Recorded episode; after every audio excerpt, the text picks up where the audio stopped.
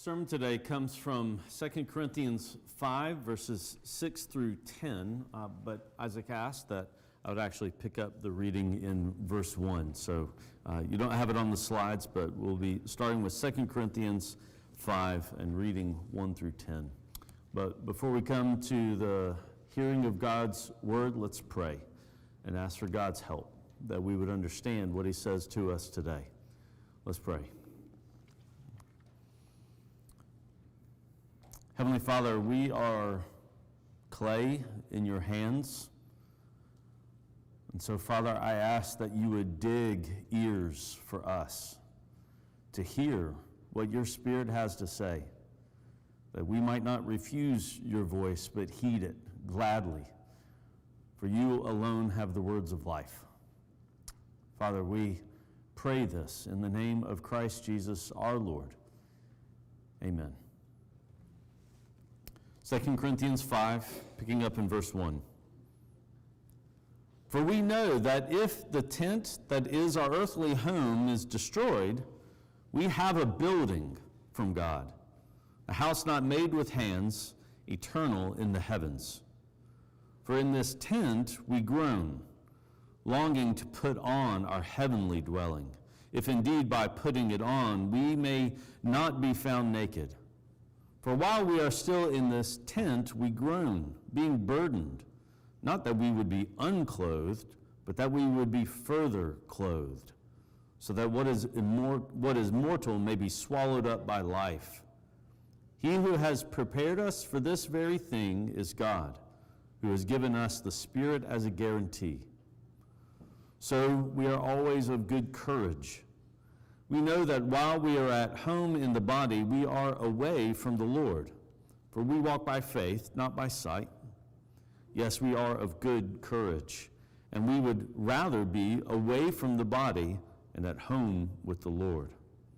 So whether we are at home or away, we make it our aim to please Him.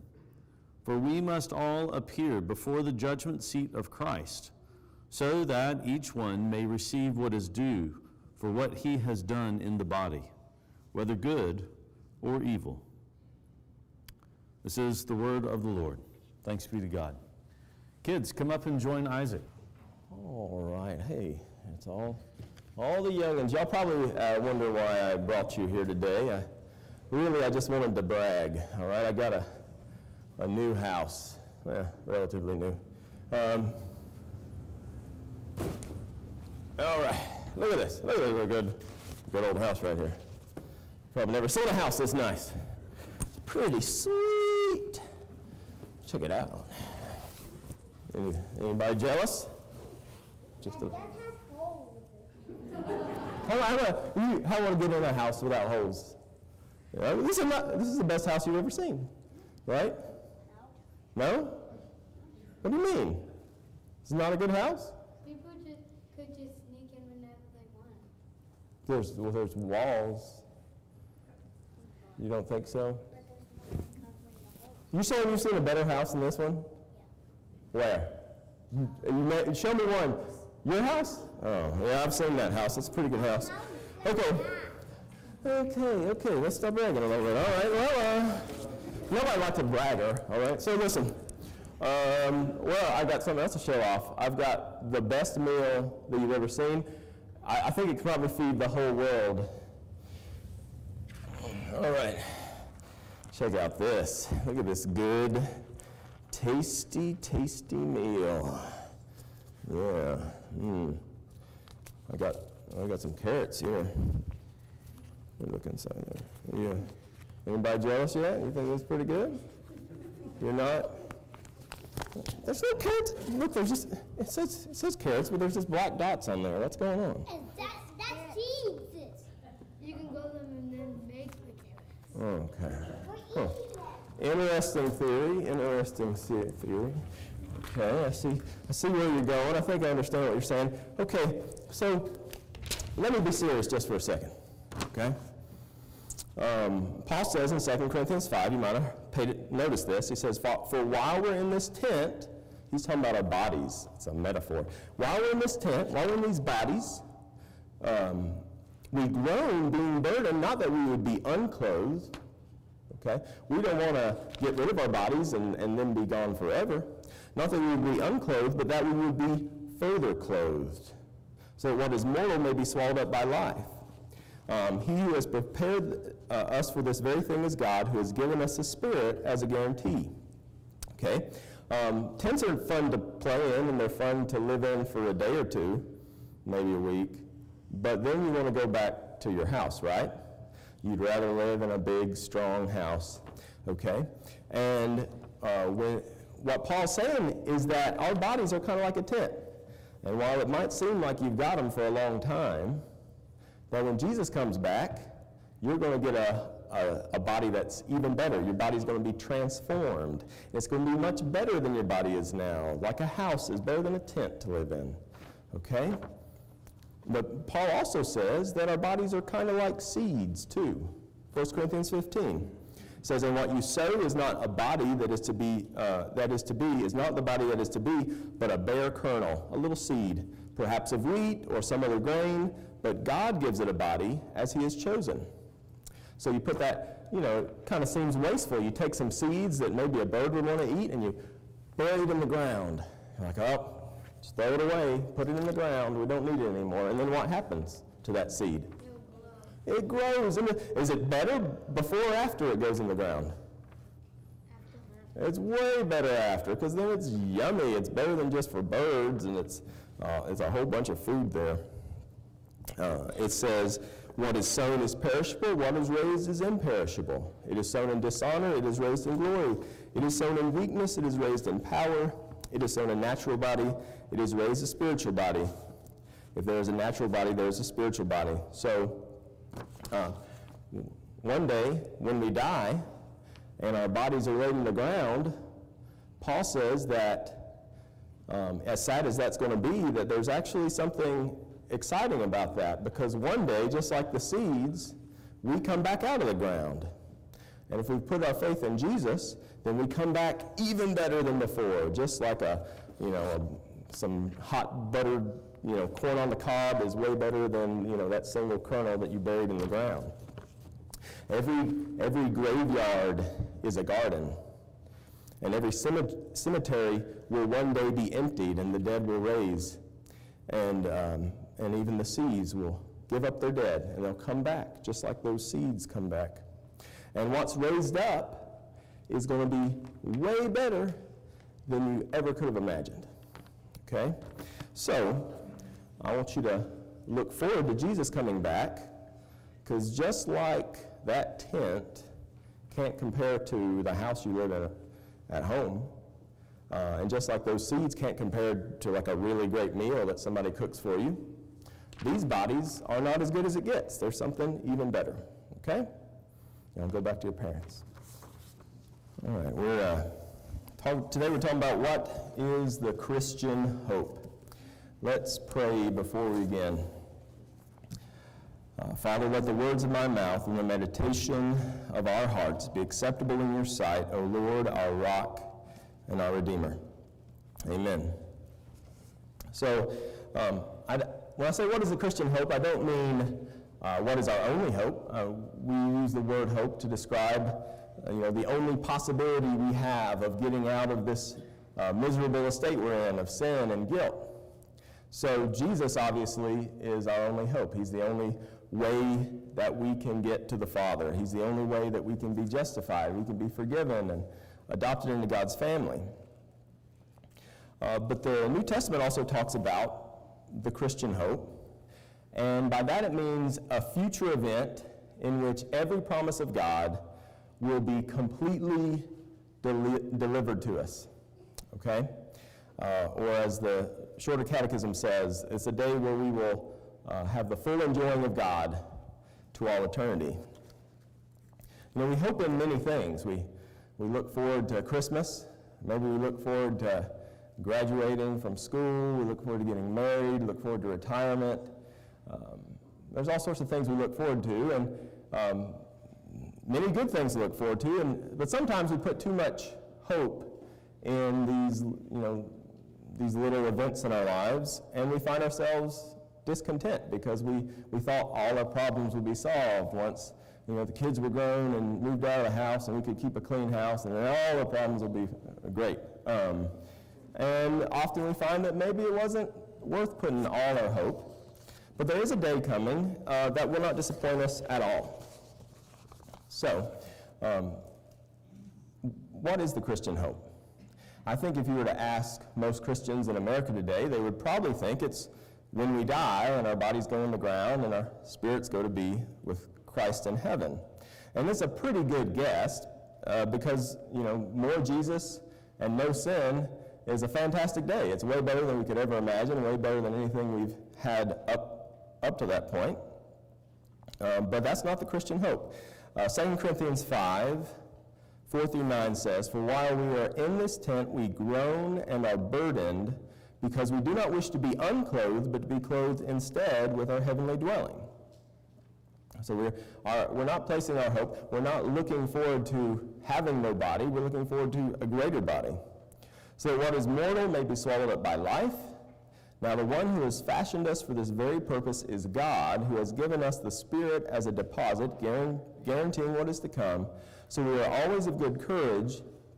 We know that while we are at home in the body, we are away from the Lord. So that's why um, we get to a point where we think, man, um, it will be something. It will really be something to, to die and be in a, the Lord's presence more than we are now. He says, For we walk by faith, not by sight. Yes, we are of good courage, and we would rather be away from the body and at home with the Lord. So whether we are at home or away, we make it our aim to please Him. So there's some truth there, but then when we're in the Lord's presence and our body's in the ground, we're, we're going to long for something even greater. And I like to think about it like this you've got three homes. And uh, the, the first one is Jesus, as Paul says, to be away from the body and at home with the Lord. If we put our faith in Christ and we, we've walked with Him and we love Him, then wherever He is is our home. It's like being married.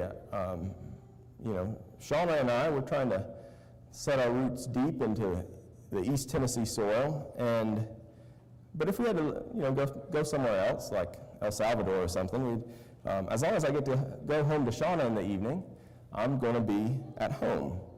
It's the same thing with the Lord. If we get to be with Him, then yes, that's ultimately that's our most important home. But there's a couple other homes that, that we have. Um, your body, as Paul says, would be the other one. Okay, this is our, our tent. You say, well, what's the big deal? Um, well, think about the fact that everything you've ever done has been through your body. You've never done anything outside of the body. And so you think about think about some of the popular songs. I can only imagine will I dance for you, Jesus, or in all of you be still. You need a body to dance for Jesus. Okay? You need, you need a, a body to run up and give Jesus a bear hug. And as we'll see a little further on in the sermon, um, you're not even going to be able to fully enjoy the presence of Christ without your body. So that's your second home. Your third home is the cosmos, the world, this, uh, this planet, and um, I would say, you know, the whole creation. Uh, Romans 8, 19 through 24 says, For the creation waits with eager longing for the revealing of the sons of God. For the creation was subjected to futility, not willingly, but because of him who subjected it in hope. So right now the creation is under futility and decay, and um, it says that the creation itself will be set free from its bondage of corruption and obtain the freedom of the glory of the children of God. So that's us. When we receive our new improved bodies, the creation itself is set free. For we know that the whole creation has been groaning together in the pains of childbirth until now, and not only the creation, but we ourselves, who have the first fruits of the Spirit, groan inwardly as we wait eagerly for adoption as sons, the redemption of our bodies. For in this hope we were saved. You know, you've loved the places that you've lived. They become part of you, and there, there becomes uh, a longing there. And you might say, well, you know, we always say this world is not my home, but that's the sinful system of the world, it's, is influenced by Satan and, and uh, corrupted by human sin. Uh, but the planet itself is quite lovely, and God made it, and it's really nice. And I like grass and trees and blue skies. So, what we're looking forward to is all three homes coming together. We want Christ to return and bring heaven with him so that heaven and earth are united, and us to be resurrected and glorified with Christ, and so we can be at home with the Lord in our bodies on this planet. Well, when does this happen?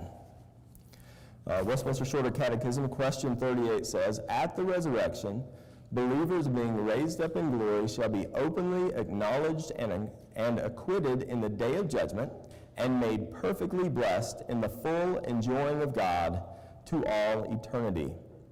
Uh, we're going to be raised up on the day of judgment. 2 Corinthians 5:10 says, "For we must all appear before the judgment seat of Christ, so that each one may receive what is due for what he's done in the body, whether good or evil." Um, the, the eternal punishment and eternal reward uh, for things done in the body must be given to uh, full creatures that are body and spirit that have been raised from the dead. 1 John 3 2 said, Beloved, we are God's children now. Oh, I skipped one. Acts 17 31. Because he has fixed a day, this is a future day, on which he will judge the world in righteousness by a man whom he has appointed, and of this he has given assurance to all by raising him from the dead. So uh, there is a day coming where we will stand before the judgment seat and we will be raised bodily. And then 1 John 3 2, Beloved, we are God's children now. You're already God's children. You've already been adopted into his family. Uh, it says, and what we will be has not yet appeared, but you might have noticed kind of a, um, what's a word, uh, disharmony between you know, who we are and the glory of God. We don't seem to fit in really well in that family. It says, What we will be has not yet appeared, but we know that when he appears, we shall be like him. When he appears, that's Christ, when Christ appears, we shall be like him because we shall see him as he is. Now, this is a pretty wild statement, okay? This is John who walked with Jesus, so he did, he's seen Jesus before. Um, and he was with Jesus at the Transfiguration, so he even got to see the glory unveiled of Christ. Uh, he even walked with the resurrected Christ. So that's, that's pretty wild. And then, and then he also had a vision, Revelation 1, of the glory of the resurrected Christ. And so you think, well, you know, what's going to be special about that day when he returns if John has seen Christ in all these forms, seemingly unveiled, but maybe not completely unveiled? Uh, he says that when he appears, we will be like him because we'll see him as he is. Uh, what I think he's saying here is that we need to be made like him to fully enjoy the vision of his glory. Um, when he saw him in Revelation 1, it was, it was a vision. It was in the spirit. He, he didn't see him with eyes. Um, uh, clearly, Christ's glory was veiled when he rose from the dead, and everybody had a, even a hard time recognizing him sometimes. Um, but what to be able to fully stand in his presence before his glory and to be able to um, you know, not be destroyed by it, not to be blinded by it, we need to have resurrected eyes. We need to have glorified eyes that have uh, come through death to the other side and been raised like Christ. I mean, it says, again, when he appears, we shall be like him. That's a shocking statement. You know, if it wasn't in the Bible, y'all should all, you know, drag me off the stage now. Except it's right there. What I'm trying to say is, if you right now were able to see a vision of the resurrected Christ standing beside the resurrected Daniel Brantley, you would not be able to figure out which one you should worship. You know, he's not going to become God, neither will you or I. But our glory, the glory that we're going to share is so wonderful that he says we will be like him. It's a crazy thought. We'll fit in finally into God's family because of the glory that will be given to us by the Spirit. And on that day, we're going to be openly acknowledged and acquitted. Uh, we know that we've been justified now because of what Christ did, because of his perfect life and his uh, substitutionary death and his resurrection. We've already been we've been pardoned and we've been received into God's family. But this is not something visible to the world, and as Paul says, we have the aroma of death to those who are perishing. And so naturally, we just, um, you know, for those who don't want to hear the message, we just kind of look like a bunch of, you know, pompous windbags. And, and we, end- uh, we end up getting uh, falsely accused. And so the early church, you know, they're, um, they're cannibals because they're always talking about eating this guy's body and blood, and they're um, incestuous because you know that guy said that she was his sister, and now they're married. That's weird. What a bunch of weirdos. Um, and now you know we're you know transphobes and homophobes and whatever people come up with, and you know we're just the worst people in the world, so we're told. Uh, what's going to happen on the day of judgment is that Christ is going to openly acknowledge that we are His and that you know we actually have been uh, walking in His ways. Um, it's just the parable of the sheep, sheep and the goats. Matthew 25, uh, He'll place the sheep on His right, but the goats on His left. Then the King will say to those on His right, Come, you who are, blessed by my Father, inherit the kingdom prepared for you from the foundation of the world. For I was hungry, and you gave me food. I was thirsty, and you gave me drink. I was a stranger, and you welcomed me. I was naked, and you clothed me. I was sick, and you visited me. I was in prison, and you came to me. So the unbeliever is raised up to punishment and, and very objectively judged um, based on all the things they've done wrong.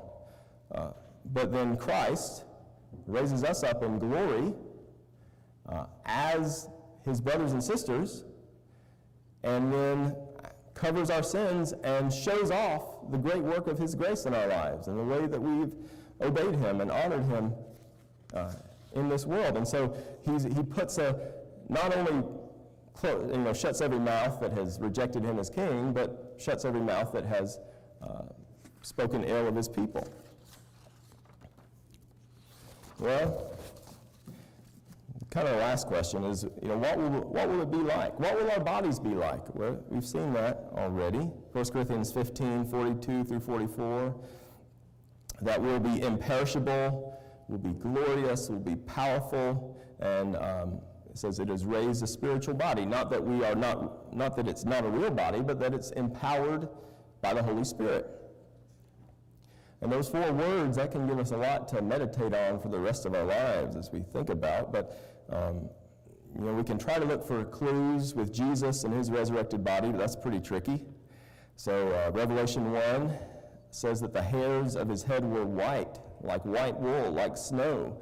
His eyes were like a flame of fire. His feet were like burnished bronze, refined in a furnace. And his voice was like the roar of many waters. We have this glorious vision of Christ. And uh, maybe John could have been even more specific if he had glorified eyes to see the glorified Christ. Um, the, the accounts of Christ after the resurrection are very mysterious. No one immediately recognizes him. And we're not sure why. Maybe it's because of that white hair. You see all these guys walking around in beards, and now your buddy's, you know, solid uh, white, and you're what's going on? Who is this guy? Um, but then Luke 24, 31, it says, Their eyes were open and they recognized him and he vanished from their sight. He's, um, he's eating with them and he vanishes. And then later they're locked in their room, they're locked in a house, and he, he somehow gets into the locked house. And that naturally they're thinking, hey, well, this is, must be a ghost here because how do you go through walls? Um, and he says, you know, look at my hands and my feet. Touch me and see a ghost does not have flesh and bones. And you think, well, is that part of the upgrade? Do we get to do that? And how does that even work? Is he going through the wall or is it a fourth dimension thing? I don't know. No clue. Um, John 20, 27, he says to Thomas, Put your finger here and see my hands, and put your hand and place it in my side. Do not disbelieve, but believe. So he still has his scars. And some people have taken that to mean that uh, those who have been physically harmed for the sake of Christ, that those scars will be glorified in the world to come. You read the voice of the martyrs and you see some child who's got you know, a, a scarred up face from you know, being um, you know, attacked by a machete or having scalding uh, oil thrown at him or something. And, and it's hard to look at. And it's quite possible that in the world to come, that same you know, just as strong as that aversion is to try to make ourselves see that now, that um, it'll be an even stronger draw to them. That this look at this glorious, that it'll be transformed to something magnificent that draws us to them. Well, now, whatever the case, we know that in that day we'll be like him. Well, what will the world be like? Well, again, it's, it's kind of hard to say. There's, we know there'll be no sin because when we die, we will be sinless. Our, our sin will die too. Um, and of course, after the judgment, then sin is gone and the bad guys are gone. Uh, Revelation 21 4 says, He'll wipe away every tear from their eyes, and death shall be no more, neither shall there be mourning, nor crying, nor pain anymore, for the former things have passed away. Now, I think we could all testify that have walked with the Lord for any significant period of time that the Lord is already wiping away tears from our eyes. He's already comforting us. But in that day, it's weeping itself that He wipes away, it's mourning that He wipes away. It's pain that he wipes away. That, all that stuff that, that causes the tears are wiped away. And often you, you get these paintings where uh, the world to come is like a green field and everybody's barefoot in their white robes and maybe they're pointing up at the celestial city in the distance and um, it's a lovely picture and maybe it'll be something like that but um, I don't I don't think we're going back to the garden as much as we're going forward to a glorified world. And what I like to say, you know, I think about things I'd like to do in this life that I won't get to do. I, I don't have a bucket list, but I do have a uh, list of things that I'll do when I get uh, when I'm raised from the dead. And so I think, well, it'd be nice to go to Paris, but I don't see that happening, uh, and I don't especially with all the other things I'd like to do. And so I think, well, I'll go do that in the resurrection. And you say, well, will Paris be there in the resurrection? Uh, I don't know. Maybe it'll be glorified. Maybe it'll be transformed. Maybe, maybe Christ takes the places that have been special to us and have, uh, you know, our hearts have been, you know, bonded to them, and he'll, he'll transform into something special. Maybe it's like when a father builds a playset for his children, and what's the first thing he does? He's like, hey, hey, Timmy, you see that, that fireman's pole? Remember how you were at the park and you just went over and over on the fire pole sliding down? Now you can do that here. Or, you know, hey, Cindy, remember that, that swing you liked? How you can sit with your friend on the, the same swing? That's, I, I think maybe when we're resurrected, it'll be like that. Christ will have special things to show us. Hey, remember that old fishing hole that you left so much? Again, but we don't know. And you say, okay, what will we do in that world? Well, of course we're going to praise God because we take the sin away and, and then we just see him for all his, his worth and value and, you know, at his right hand are pleasures forevermore. And we'll be fully satisfied in worship. But since we'll be perfected, everything we, we do will be glorifying him and we'll be um, enjoying him. So it's not just only a worship service, but there'll be other things as well, like fellowship. It's a world without sin, which in, in itself is hard enough to, for us to imagine. In this life, you've had moments approaching perfection. You've had evenings with dear believers who have encouraged you in the faith, and you've walked away and you've said, Wow, I just, that was amazing. I feel so encouraged, and I see God's goodness having talked to them and shared with them is so wonderful, and you, you didn't regret something you said. And those moments approaching perfection are just little tastes of what that world will be like. Uh, in that world, because we've got all, you know, time is not an issue, I don't think goodbye will have the same meaning. It won't have the sadness involved that it does now, because there's always more time. You can you go to a party over at Moses' house for a thousand years, and there's still time to go uh, hang out with an old friend